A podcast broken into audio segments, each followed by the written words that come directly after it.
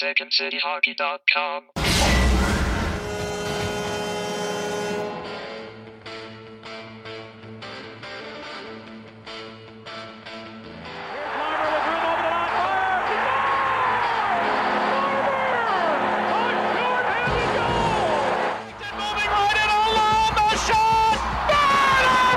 Did it again? University of North Dakota, Jonathan Toews.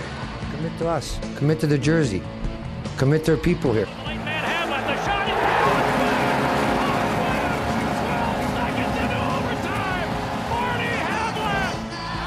back, Sokol drives, gets in front, Now it's in the net, they score! It's in! They score! The Hawks win the Stanley Cup! The Hawks win the Stanley Cup! Ahead comes Seabrook with a shot. He's got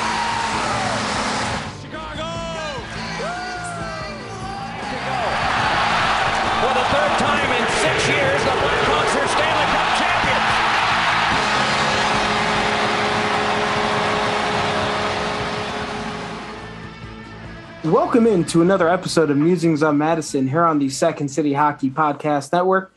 I'm your host, Dave Melton, the site manager here at Second City Hockey. You can find me on Twitter at SCH underscore Dave M.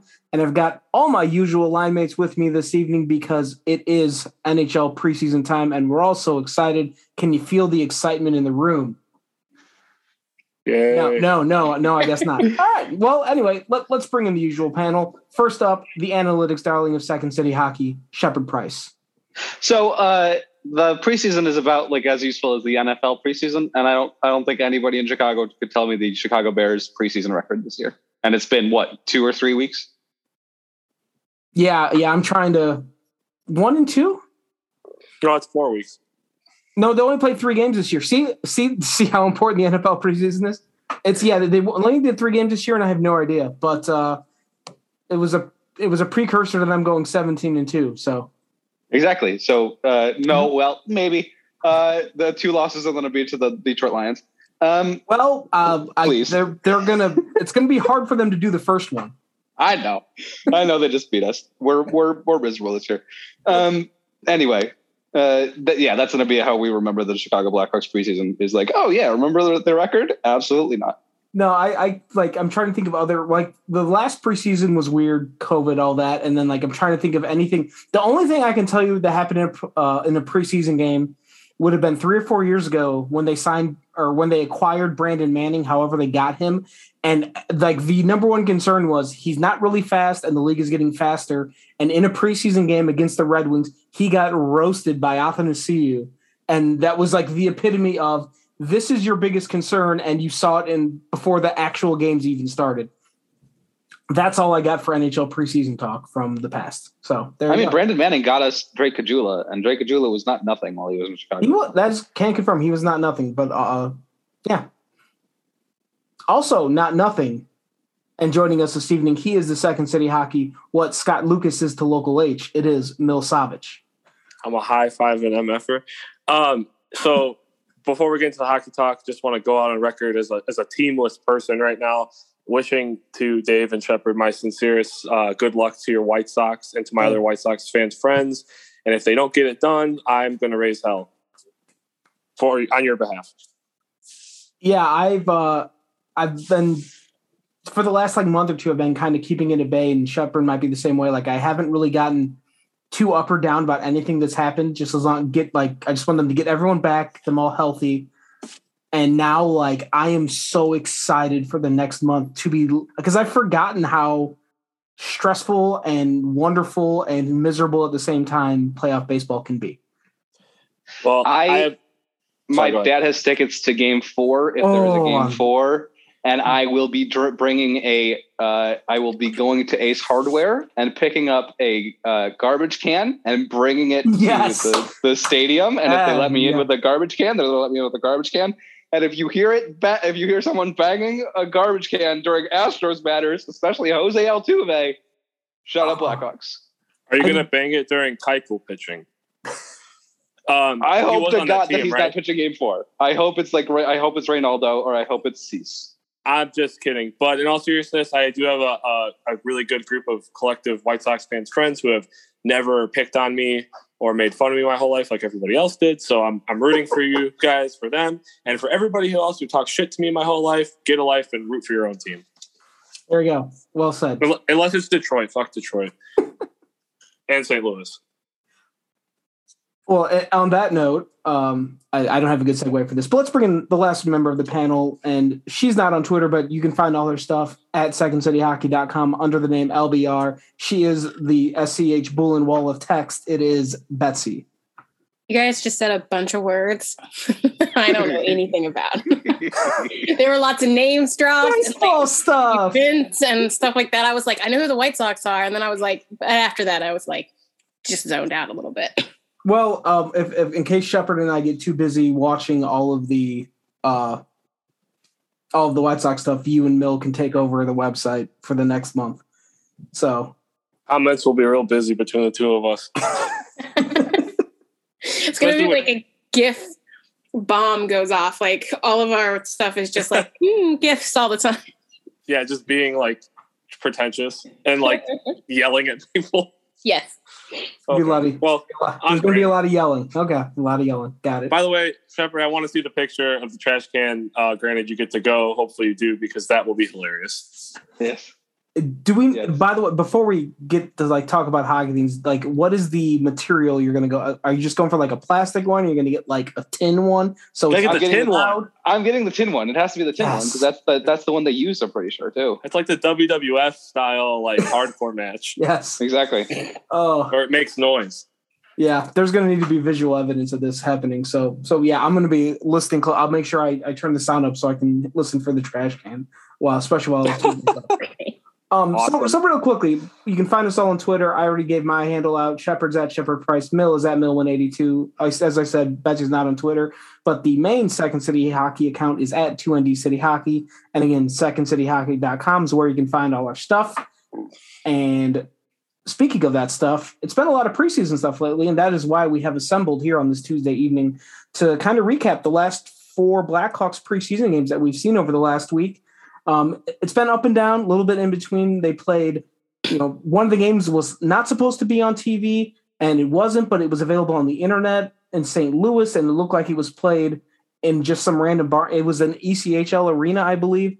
Um, yep. And the Blackhawks won that game despite the Blues sending all their studs and the Hawks not. It was a very interesting uh, circumstance. So, um, I the Blackhawks preseason preseason record is two and three now, I believe after they beat Detroit the other night?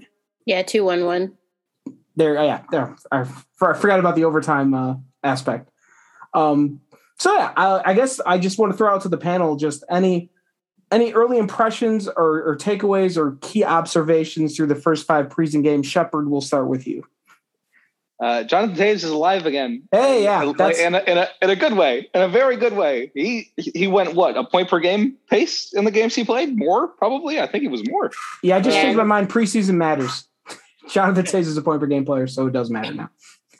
Uh, and then Brandon Hagel. Uh, hello. What? What? Okay. Hi. Uh, that was this preseason. That's a good preseason. Yeah, I mean, it's he. It seemed like Hagel very much picked up where he left off last year. Yeah, I, I feel like. Again, I feel like he's even more modern Andrew Shaw and probably a little bit more skilled and faster. Definitely faster.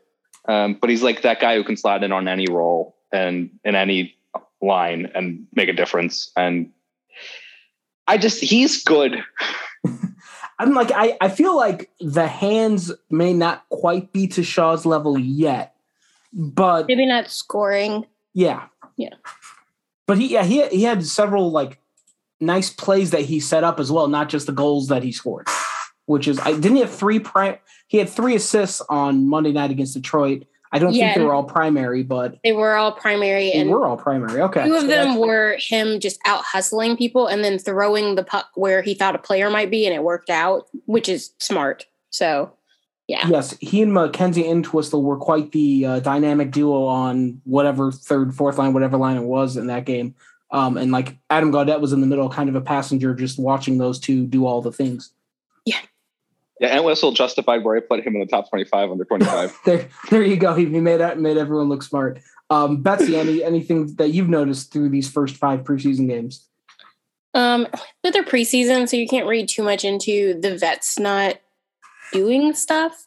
but I will say I am not impressed with the DeBrincat, um, Johnson, Kane line so far. Um, they're not clicking. I mean, Kane and DeBrincat are clicking, and then they seem to have like individual things, but as a line, they got buried in both games that they played together, like like wiped out. And I get that they're going to be targeted by the top defenders, and every you know they're just going to get piled on, but that just means it's maybe not ideal. Um, and I say this as a Tyler Johnson fan because I think he was a great pickup and will be good for two reasons because we don't know how Toews is going to handle the full season, so he'll be able to eat meaningful minutes. And two, we don't know if Doc is ready for upper line minutes full time. So Tyler Johnson is a great stopgap to help lift both those guys up. But I don't know if he's ready for 1C stuff, which is where he seems to be played right now. So I'm a little worried about that. Um, but on the positive side, all the kids look like the kids that we expected to look good look good. Entwistle looks good. Hagel obviously looks great. Kurashev has looked awesome. Um, there's a reason he's been kind of glued to Toews and Kubalik. Um, and that line seems to be working, even if they haven't cashed in completely. And then um, Henrik Borgstrom has had two really good games back to back. So uh, I'm excited about that. And Gaudette had his his first game was good, but I haven't really cared for him since. How but dare you? I don't really care. How dare how dare you slander Adam Gaudette's name? I'm I'm fully driving the Adam Gaudette bandwagon. I might be the only person on it, but uh, and it's it's getting borderline irrational at this point. I'll admit, but for some reason, I had myself convinced that he's going to be good this season. So we'll uh, we'll see how that all goes.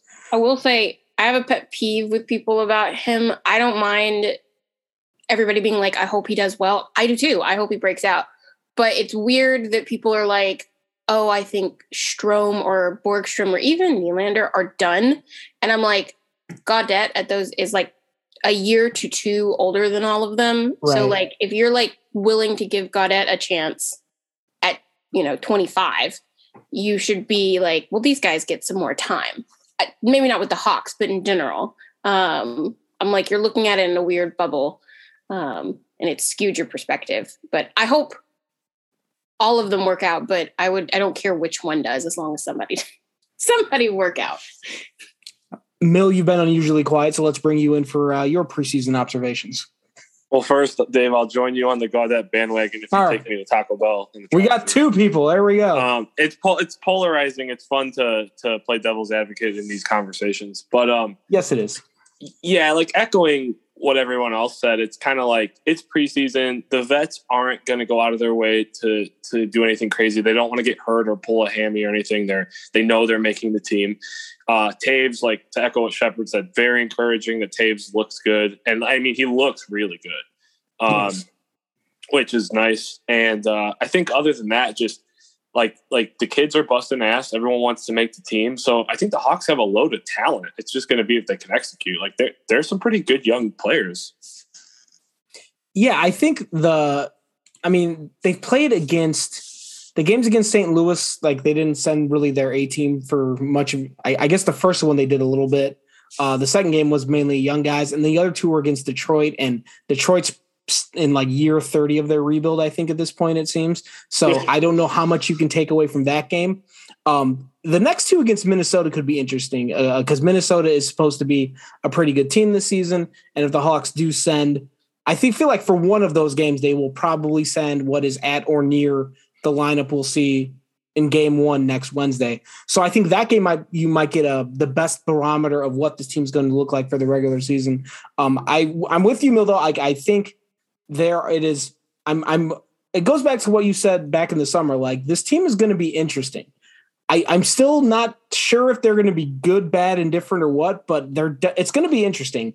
And interesting can at least sustain me from now till Christmas, and we'll see what happens after that. But uh, it's it's nice to have something interesting. It's not it's so much different than last year when before the season, before training camp even opened, Toews went down and Doc went down, and you knew immediately, like, all right, well, this is not going to be a fun season. So this is way more fun. I, I think uh, it might get a little tough when you get into the deep part of those, you know, dog days, so to speak, because legs start to get heavy for inexperienced guys. Mm-hmm. Um, and those are really the points that matter, you know, uh, in a tough division. But the Hawks do have talent, and I don't know. I mean, their division's not. It's like there's some pretty bad teams in their division too. Yeah, they're going to need to fatten up against like Arizona.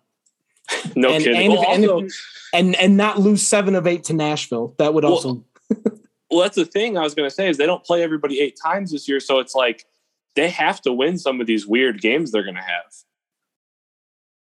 You know, they're going to have to play everybody now, so it's. It's a lot And then I have to like steal a game from like Pittsburgh or steal a game from like, Yeah, Florida. Yeah, Well, yeah, the Yeah. New York teams. I don't know if I don't know if it's going to be possible against the Islanders, but against the Rangers. yeah. The yeah, Gallant might still outcoach them though. Oh, I think for sure he will. well, yeah.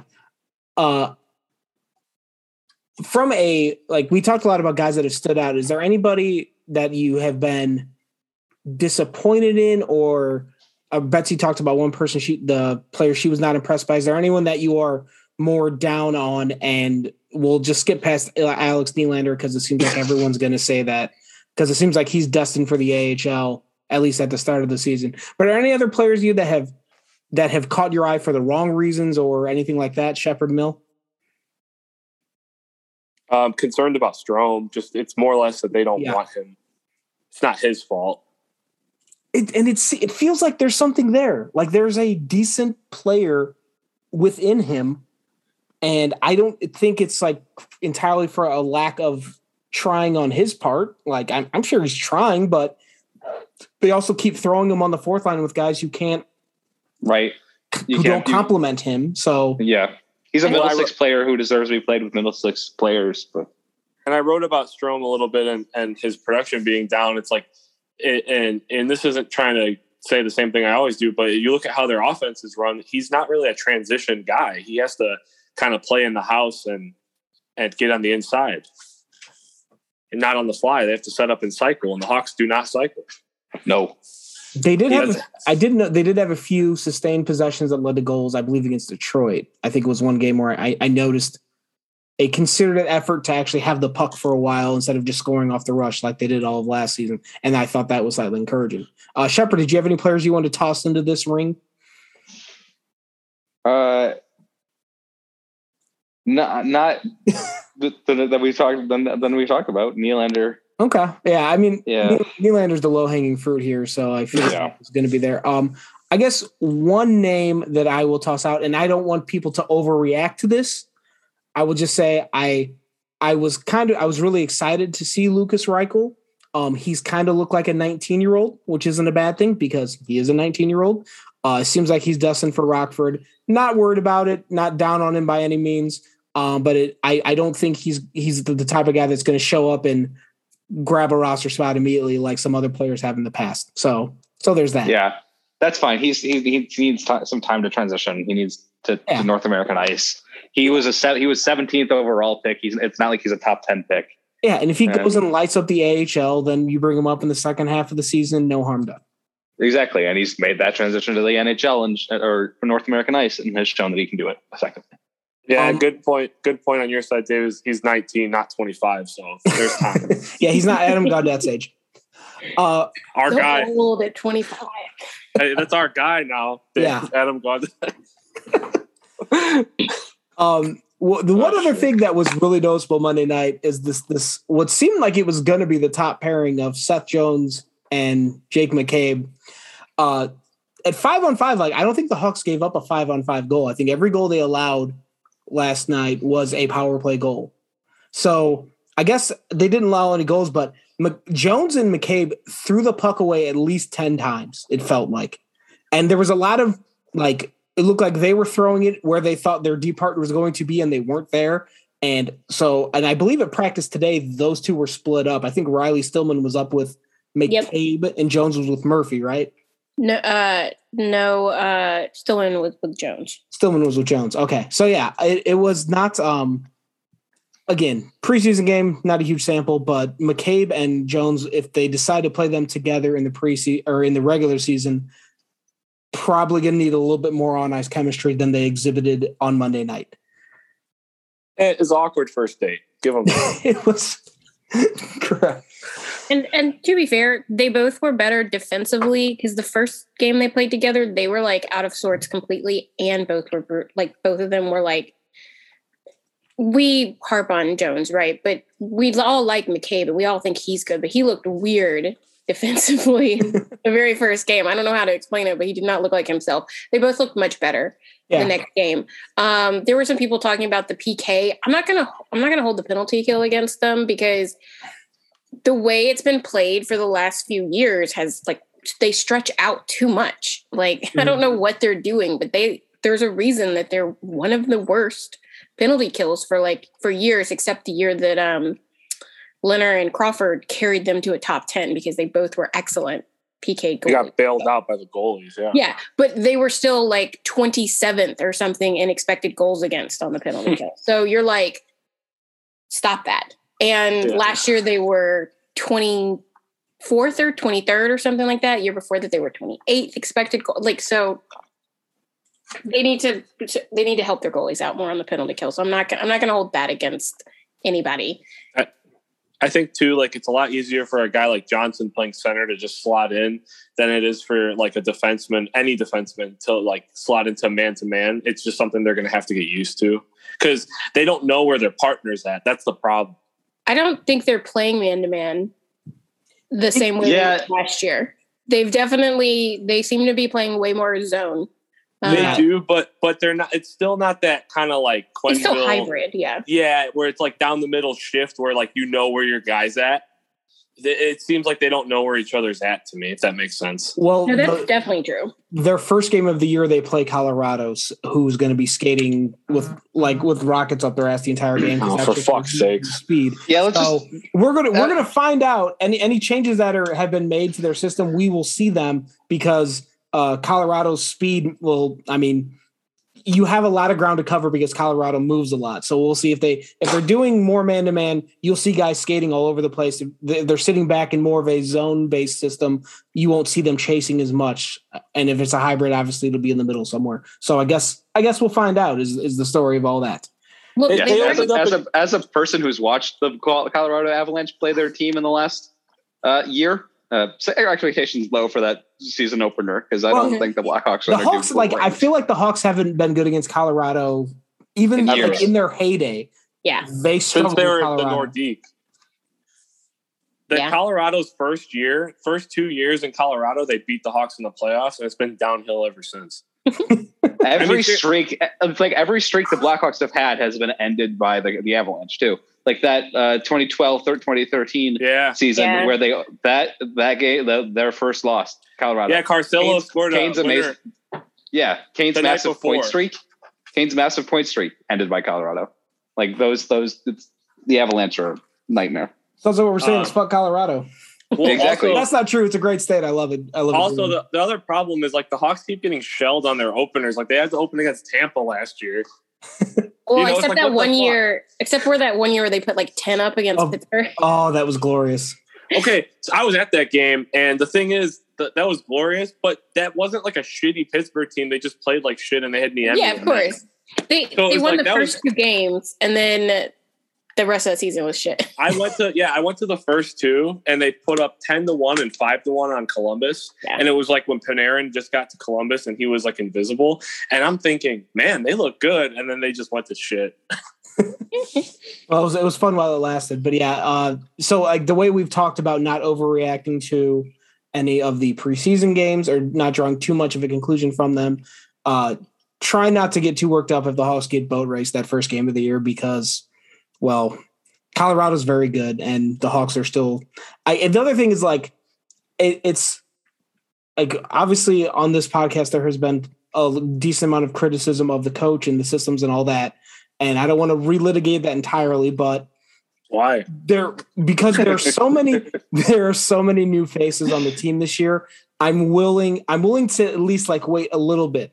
The one thing that will drive me insane is if the Hawks start losing the same way that they've always been losing, which is just getting grossly outpossessed and outshot and everything. And the only way they score goals is on the power play, and the only way they win games is if they get power play goals and and obnoxiously good goaltending.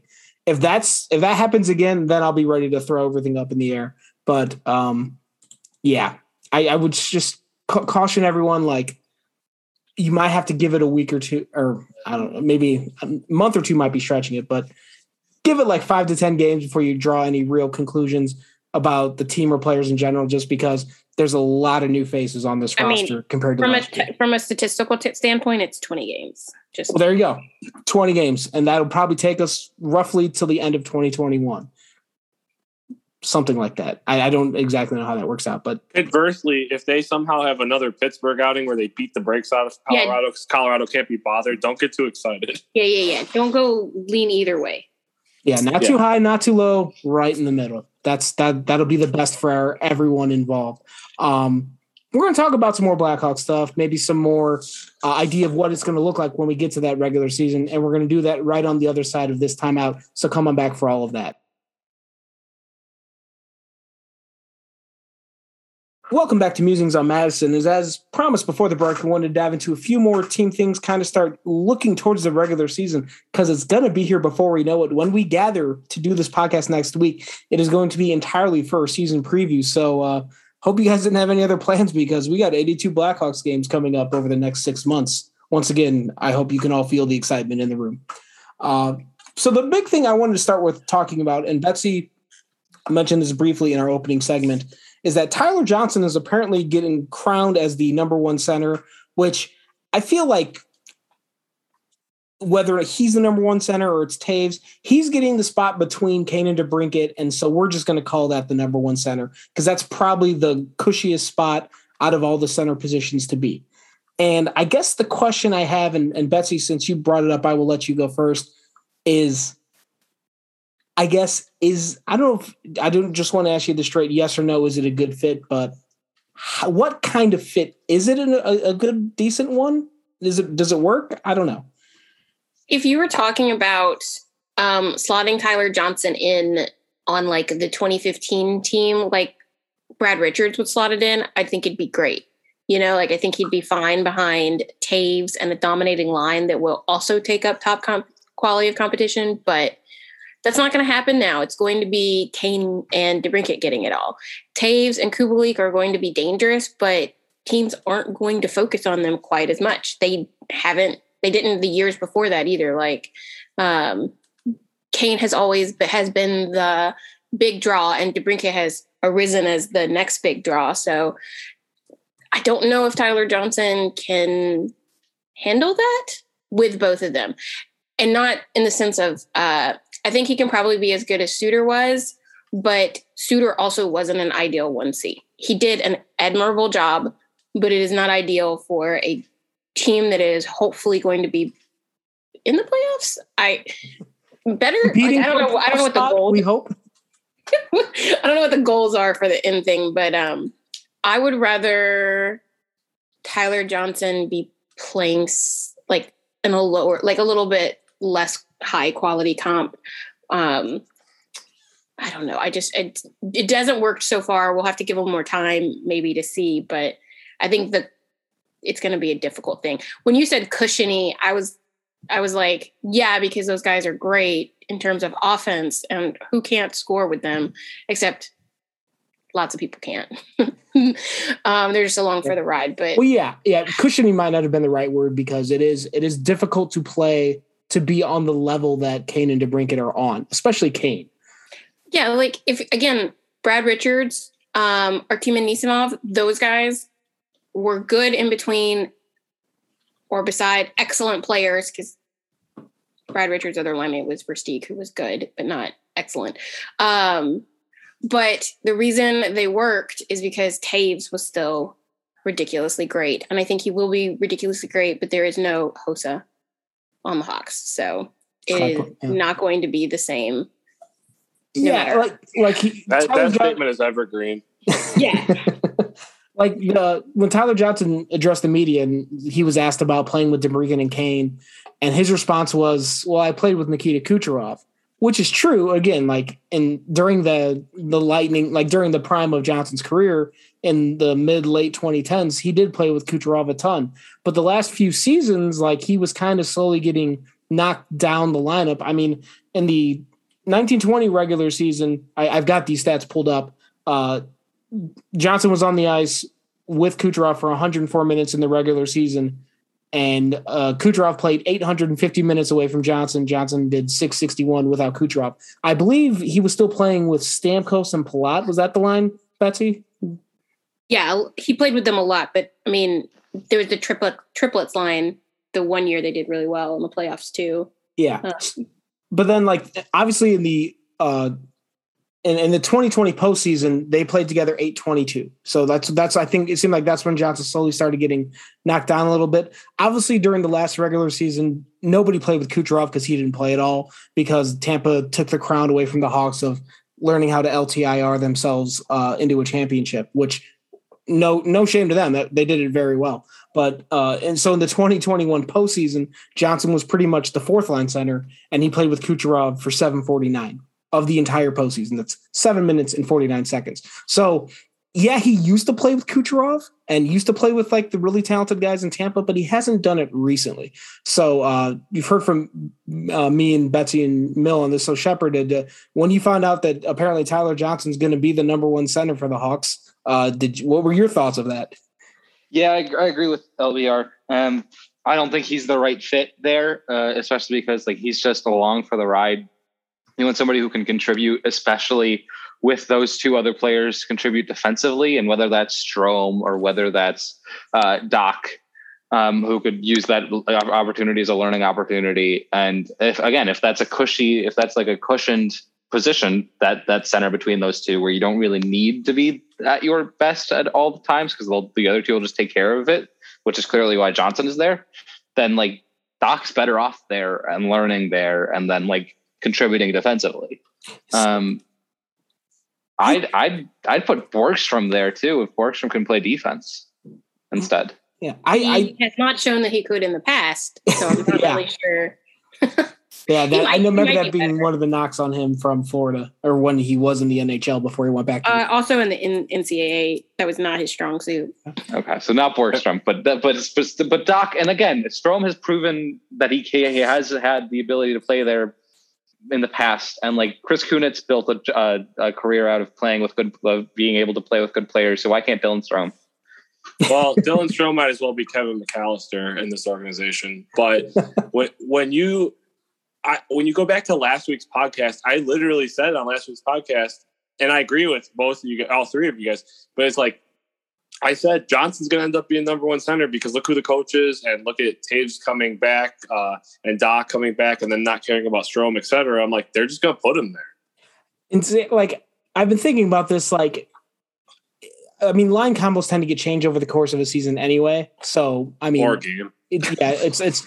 Uh, I don't want to get too worked up about a, a preseason lineup, but it, it is it is a little weird, but I think the, the one thing I've tucked myself into that I don't mind is if you know with Kirby Dach missing so much of last season, I think an ideal situation with this is that Johnson starts there between DeBrincat and Kane, and then maybe a month or two in the season, if Kirby Dach shows or turns back into the player that looked really really good in the 2020 postseason, maybe at some point you hand off that role from Johnson to Dach. Johnson goes down to your third line. And then you have, you know, Dach Johnson, Tate, yeah, Dach Toews and Johnson right down the middle. That's a pretty decent thing, especially if Dach proves to be worthy of that number one center role uh, between Kane and DeBrincat. Like that wouldn't suck, right? That remains to be seen. Well, yeah, obviously remains to be seen. yeah, I like I like your theory on it. I really do. It's just Dach has to take that next step. Yeah, I, I I think we talked about that a little bit last week. But if Dach um if Dach would could just take that first step like within the first month of the season and put aside any fears about him, that would just be wonderful for the collective mental health of everybody in the Blackhawks fan base. Um, and I was gonna say when we were talking about this on Slack, um, Dave, you know, I was looking up like points, um, like trajectory because he didn't make the you know like he broke out in the NHL and started playing like a two C like one C minutes towards the end of his when he turned twenty one.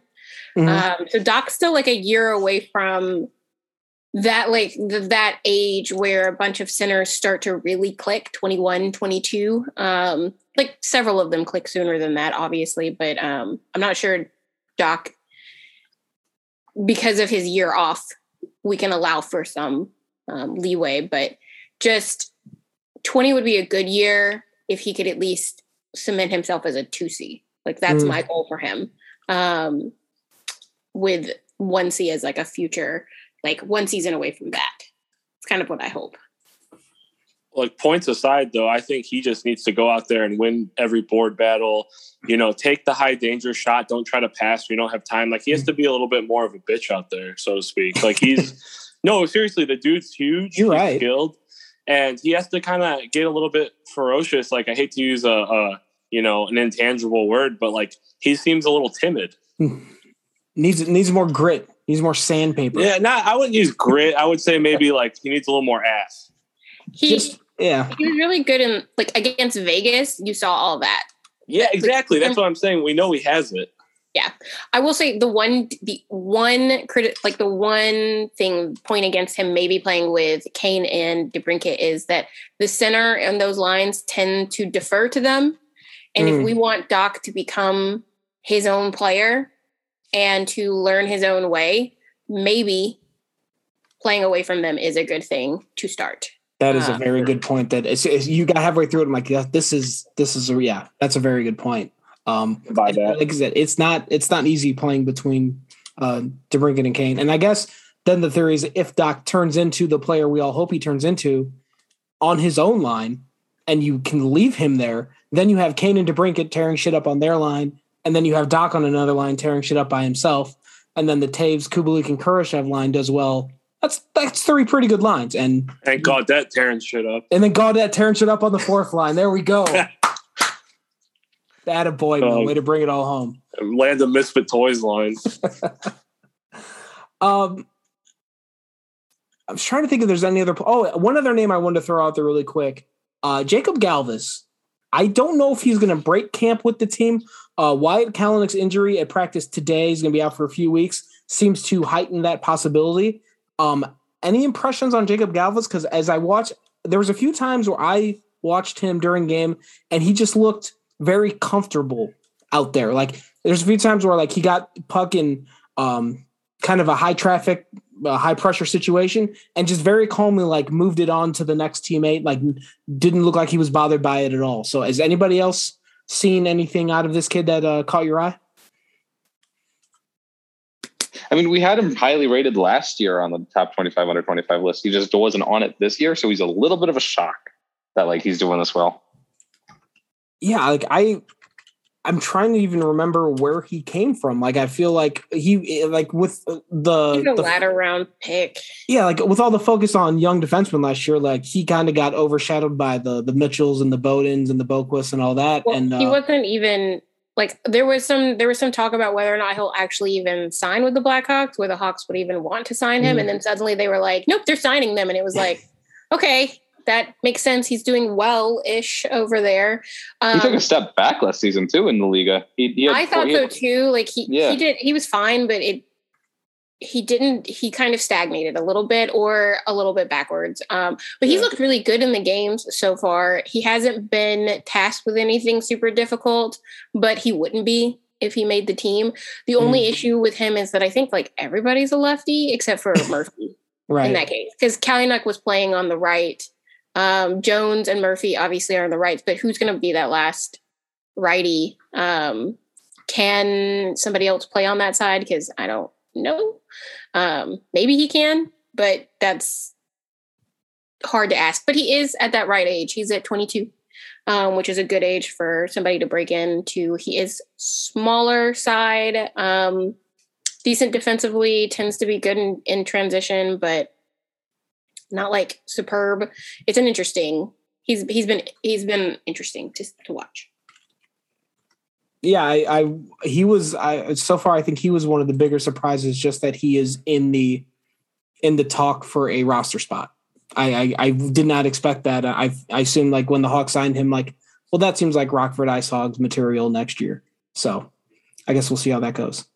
Uh, any other thoughts? I think we we pretty much hit uh, covered all the bases, hit all the fields we wanted to, unless I'm missing something. Dave's yelling at me on Twitter right now. it's because you're you're uh, quote tweeting Kyle Schwarber hitting home runs, which again, as I think we talked about earlier, is making. I'm still vicariously sad. Uh, well, not vicariously. It's not the right word. I'm still sad that the Cubs thing was ripped apart in the offseason. So the um, Ricketts get what they deserve, but uh, yeah. you you know what? It's okay. I just uh, I'm I gotta pull for a couple guys that are still in it. Um, but yeah, I, I think uh, it's I'm not not trying to multitask, but you know how we feel about baseball this time of year. It is it is October baseball season, so sorry sorry if our attention is diverted. Well, my have, my hyper ADHD is driving me crazy. yeah. The oh, last oh, hockey hockey thing I was going to say was, um, who do you think Subban's going to get picked up off waivers? Um, because I think the implication that Bowman had was because he said something like, "We know who the top two are. Obviously, Fleury. We assume Lankinen, and so I'm actually like not cool. Like I don't want Subban to go. I think he is actually a really good backup. So that actually walks me perfectly right into one of the questions we got on Twitter from oh. uh, Ice Devil of Carlsbad. Wanted to know who's the number two goalie and how much work will they each get because Fleury is getting up there in age. Locking in, in twenty games. Locking in twenty five games. That's it. That. I was thinking more yeah. like thirty. Uh, you're right, thirty. This is this is the yeah this is the this is the modern NHL. Like it's been proven that like goaltenders who like keep it cool. I know. Fuck. I know. Vasilevskiy didn't broke that rule last year because Vasilevskiy played most of their games, but it was Tampa Bay, and uh, it is still my opinion that the Tampa Bay goaltender doesn't matter because they're playing behind the Tampa Bay roster. And, and um, Vasilevskiy's also what like 25, 26? Like he's still yeah. very young. I, it's, yeah, it's the, better. It's better if you want a long playoff run to rest your goaltender, and Lankinen yeah, is good enough. Fleury is a perfect example of that in the last few playoffs he's had because he was good for Vegas until like started getting deep in, like deeper into the thing, and then you were like, oh, you're totally seeing that he needs to rest. But the same thing happened with Pittsburgh's last run, right? Like he, he was good until the end, and then he started to falter, and Pittsburgh wasn't great defensively. So fresh Matt Murray came in, and they were like, "See the wonder kid," except obviously he didn't. Nope. He's yeah, not going to know.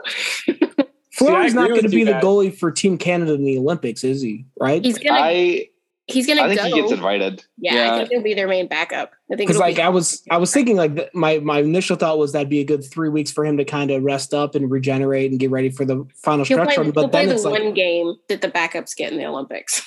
Yeah, so it'd be Carey Price then. Yeah. Yeah. Look, the, I don't. The, no. Oh, it's going to be agree Price. With you guys, no but the problem is you see what Colliton did after he didn't have Crawford and uh, and Lehner. He rode the hot guy, and it's like if Fleury is that good again this year, hopefully, um, I just don't think he's going to give him as many nights off.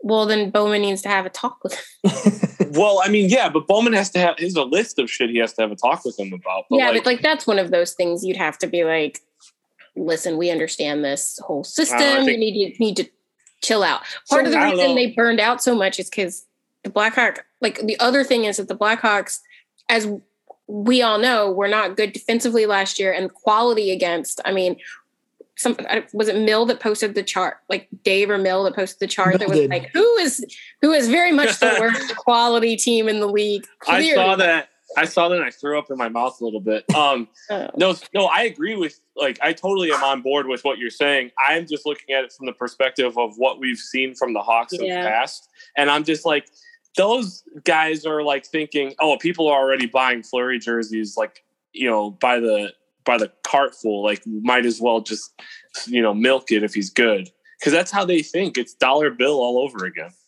So what's going to happen with Delia and Subban? Like uh, Betsy brought up Subban, and like I feel like Delia's in the boat too. Like, I mean, are they just going to let like run these guys through waivers and like yeah. if you send them to the AHL, then like Arvid Soderblom's already there. And it seems like they have a high hopes for him in the future. Yeah, one of those two is getting traded, uh, and then so Soderblom will be in a battery probably with Delia. Yeah, like I, I think like we everyone we all keep assuming like Strome's getting traded and Delia and or Delia or Subban's getting traded, but I guess the other side's like they have to find a trade partner as well. I mean, I assume someone needs a goalie. Maybe the Hawks will just hold on to him until uh, the first goalie injury of the season and then send him out. When does Strome's deal end? After, he's after this season, I believe. This is his They last might- year. They might just send them back to Phoenix or to Arizona because they just have a bunch of those guys with expiring deals. Yeah, Strom is three million this season, and then he's a restricted free agent. Yeah, I just I don't know. They have like as they seem pretty set on Lankinen and being the guy. I mean, he didn't have the best game of his life uh, in the one preseason game he played, and I mean, I don't think he's going to get demoted based on that. But it was like it. It certainly seemed like it opened a door for Delia or Subban to make a make an attempt at the position if they wanted it. I don't think has Delia played yet. I know No. Subban got the game in in St. Louis that was only available via internet, right? Yep. the infamous internet game. And then I I- is Delia played at all? No. Um, the only only the three have played. Fleury, Lankinen, and um, Subban. Yeah, and because they were just they were uh they were raving on the broadcast the other night about how uh Delia was like in the top five for the off se- the performance test that they had to go through at the start of training camp. That he like was like in the top five for guys in the best shape when they showed up for camp this year. So Scott Foster is going to get a start before Delia at this rate. Yeah, I I, mean, uh, seriously, they they treat him like they don't care. He's, he's in the same boat with Strome. Different Yeah, I- situations, but like, what the hell? and I don't I don't really understand the deal because it seems like there's there's something there. Like I don't I'm not saying he's going to win the uh win the Vezina this year, but he's not. Well, it's just unfortunately that they put so many guys near the same age, you know, next to each other because Lankinen and Delia are what, like a year apart, and Subban's like a year and a half older than them, two years older than them. So it's like they're going to for long for longevity, they have to keep the two younger ones. So Subban, unfortunately, even though he might actually be the better, more consistent backup option for this season, they don't have the luxury of keeping him if they don't, unless they really, really, really, really like Soderblom. So- Soderblom. I'm not going to Yeah. say it incorrectly. Uh, Or they Sub- think- Subban and Delia are both 27. Lank- Lankinen is 26. Yeah. Yeah. Also, Delia, I'm looking at natural stat trick. Delia has played 2504 this season, so he has played a preseason game. I don't remember what it was, but he made 10 saves on 11 shots. So there's that. I feel like Delia just turned 20. Like Malcolm is like, a, yeah, Malcolm's about to turn 28 in December, and Delia just turned 27. So less than a year apart, but they're like staggered close to each other so Mhm. that Yeah. they're all impacting at the same time. And there wasn't enough. we- We just didn't see Delia last year. You're like the point that Mill made where it was they rode the hot hand. We in a season where it was supposed to be a bit about evaluating, we actually didn't really evaluate one of the goaltenders at all.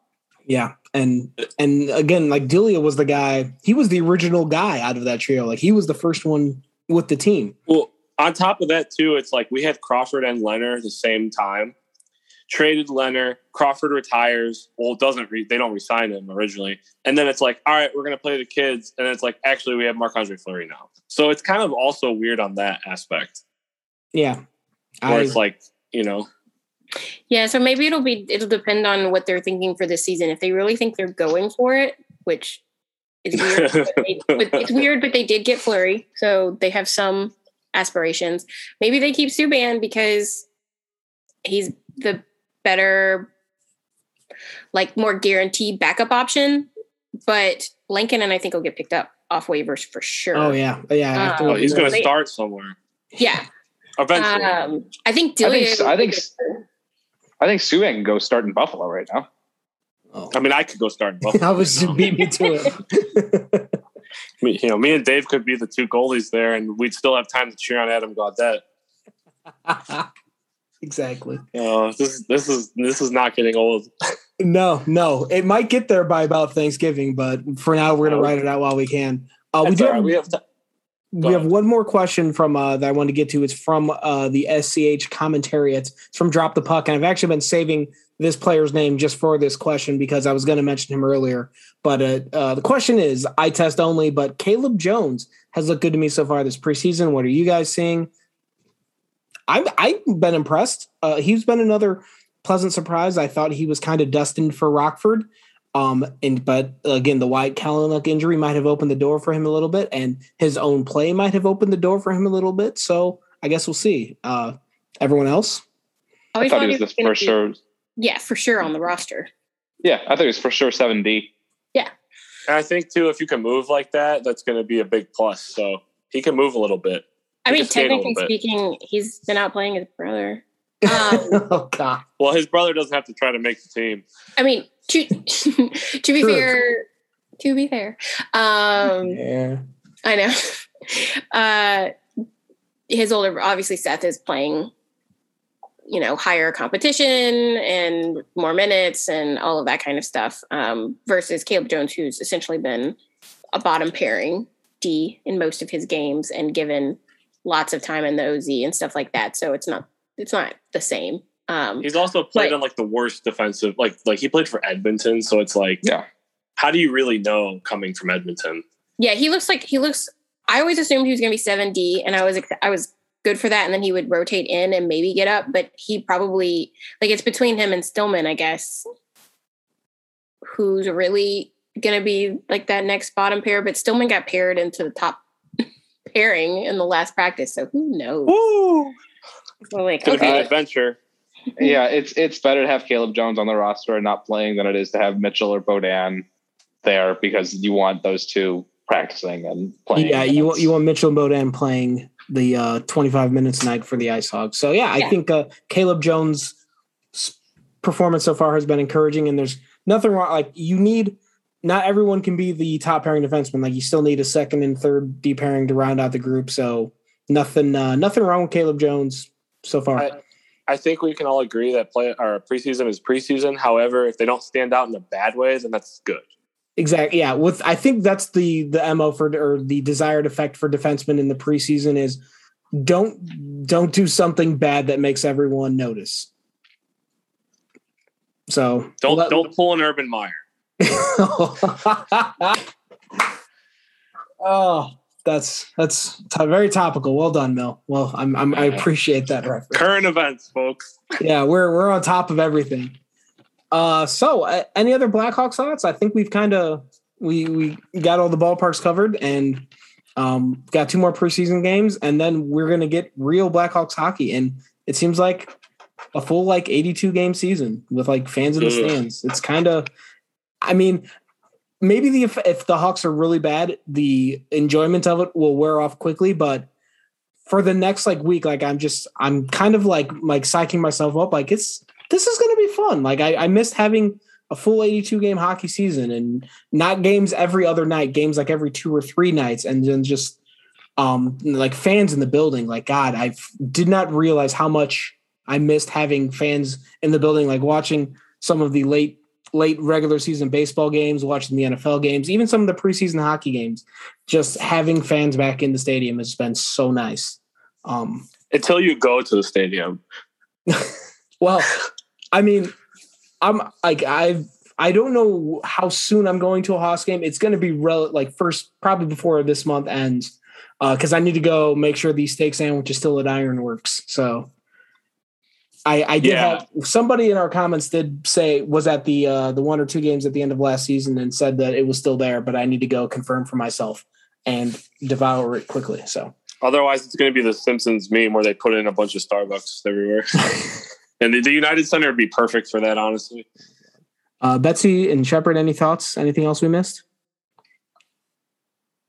No, I think we covered everything. Yeah, well, we've got about five minutes uh, left to go here, so uh, we this is usually with the food take. I mean, it's gonna be it's gonna be a relatively brief one, but Mill, uh, I guess the the floor was yours because of the the pregame discussion we had. So let's let's hear it.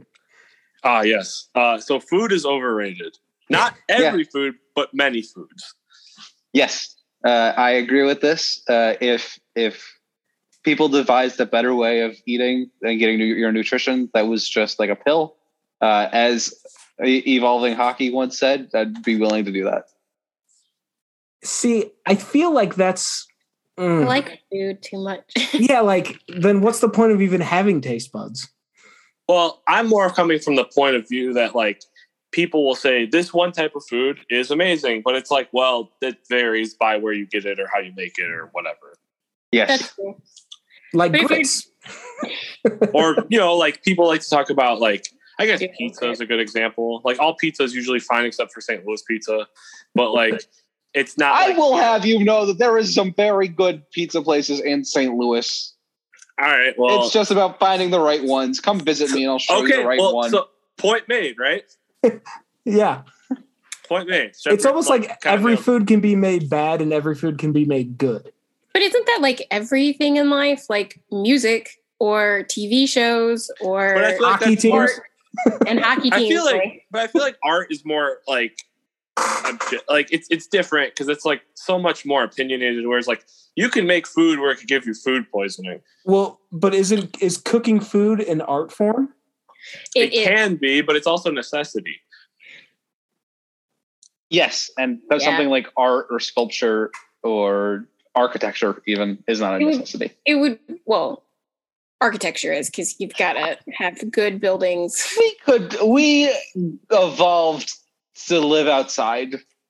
Architecture is not necessary. I'm, I'm going to go ahead and stop you there because air conditioning is not outside, and there's like humidity. Yeah, air conditioning. we weren't. We, okay, we did not man. evolve to live in Atlanta, Georgia. That's I'm going to go ahead. And, I'm just going to. Nope. I reject all of that. I'm just like saying. Fan on right now. Oh, no. Look, I'm just saying that I hate when somebody hypes up some place and then you go get the food and then it sucks and you're like, "Hey, like I paid a lot of money for this and I could have made it at home better." What the okay. hell? I agree that money and food together can suck because why does it cost so much? why? The ingredients don't cost that much. Why? I got two That's, large. Now we're getting into capitalism, so. I got two large Aurelio's pizzas today. One was just cheese, and one was three veggie topping, and it was sixty six bucks before the tip. Holy shit! I was like, "Yeah, that's insane." That's yeah, that's that's pretty hefty for three pizzas. I mean, it's like okay, it's not bad pizza by any means. It's not my favorite, but it's like, uh, are you kidding me? Yeah. I mean, I know I know inflation's nuts right now on everything, but still, it's like, come on, it's pizza. Yeah, uh, but I I food's good. Then again, man. Like, the United I, Center wants fifteen dollars for a slice of DiGiorno. So, I mean, like I got like I made like this like they call it crack chicken. Like I don't know why yeah, it's called crack chicken, but like the crockpot recipe, I made it Monday, and it's all I've been eating since because it's really good. And I I I don't. That doesn't seem overrated because it's quite an enjoyable. Would you say? Would you say you're addicted to the chicken? not, not, yet. Talk to me next week. If it's still the only thing I've eaten, we might need to have an intervention. Be, that, might be, that might be why it's called crack chicken. Oh yeah. All right. There we go. Once it gets cold here, I'm living out of the crock pot. I'll say I, I agree. I would love if we had like like like Shepard said, where it's like a pill that you could take so you don't have to eat if you don't want to. But that way you would be able to eat you could be more discerning with what you wanted to eat for pleasure. Mm. That. You know, like you would have your necessity part taken care of. So anything after that is just, okay, I want something good. You know, yeah, kind of. I will have this pill as a well balanced meal, and then I will eat a cupcake. Well, that's kind of what I do when I make protein shakes. Like if I want to have French toast, eggs, and hash browns for breakfast with all kind of shit on top of it, I'm having like a protein shake for lunch. you know what I mean? Because it's like you yeah. got to balance it out. Okay. Yeah and you know. All right, so again, again, like so many of other of our food discussions, based on our different geographical locations and backgrounds and everything else, uh, we got no consensus. So perfect. just like our hockey team, baby. Exactly. All right. It was uh it was just like the Adam Gaudette of discussions, you know? oh, he's the GOAT. All right. Well, uh, I think that's going to do it for this episode thank you so much for listening to it. Uh, visit secondcityhockey.com. We'll have all our preview content coming up in the next week. And follow the main account at 2ND City Hockey. Mill is at Mill182. I'm SCH underscore Dave M. Shepard is at Shepard Price. Uh, Betsy's not on Twitter, but all her stuff is at secondcityhockey.com under the name LBR. uh, keep an eye out here. We got more podcasts, articles, all that good stuff coming your way. Got a Friday show coming up this week that I've been waiting for three weeks to record because of you'll see why. And then another one next week, and then we'll be back to full season mode. And uh, yeah, got a lot of stuff going. So uh, stay tuned to these airwaves and the website and everything else. Thanks to the usual panel for hanging out again. Thanks again to you for listening. We're one week away, folks, and we get real hockey. I'm excited. And so as we leave, we'll always we will leave you as we always do with the words,